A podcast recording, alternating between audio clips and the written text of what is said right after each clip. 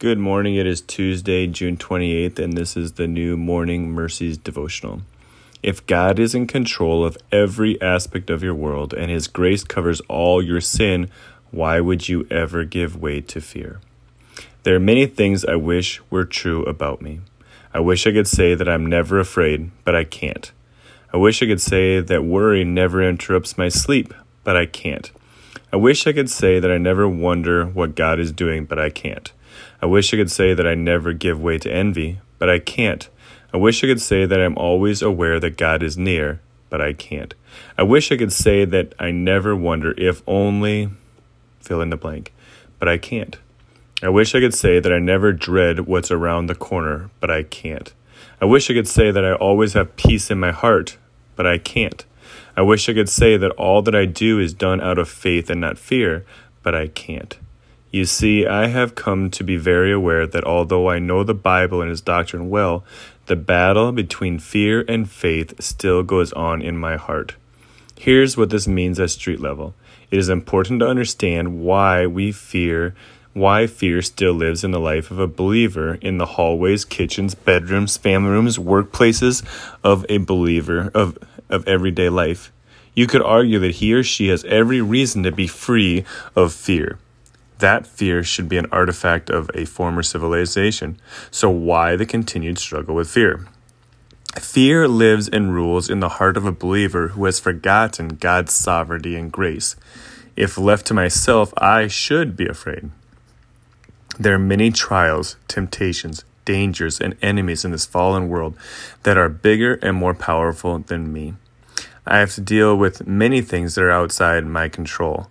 But the message of the gospel is that I haven't been left to myself, that Emmanuel is with me in sovereign authority and powerful grace.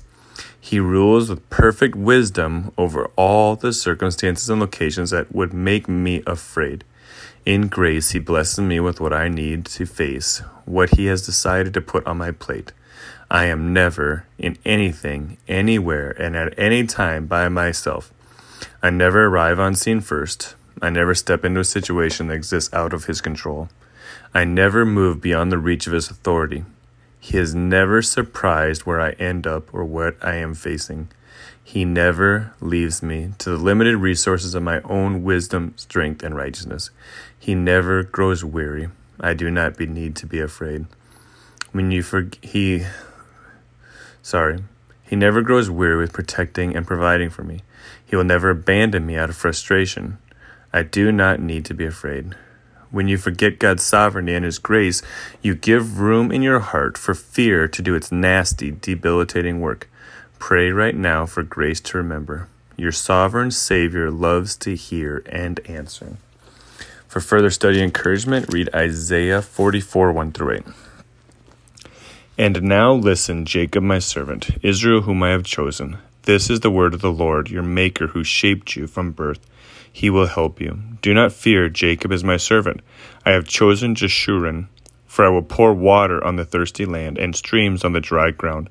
I will pour out my spirit on your descendants and my blessing on your offspring. They will sprout among the grass like poplars by the stream beds. This one will say, I am the Lord's. Another will call himself by the name of Jacob. Still another will write on his hand the Lord's, the name himself by the name of Israel. This is what the Lord, the King of Israel and its Redeemer, the Lord of hosts, says I am the first, and I am the last. There is no God but me. Who, like me, can announce the future? Let him so say so and make a case before me, since I have, I have established an ancient people. Let these gods declare the coming things and what will take place.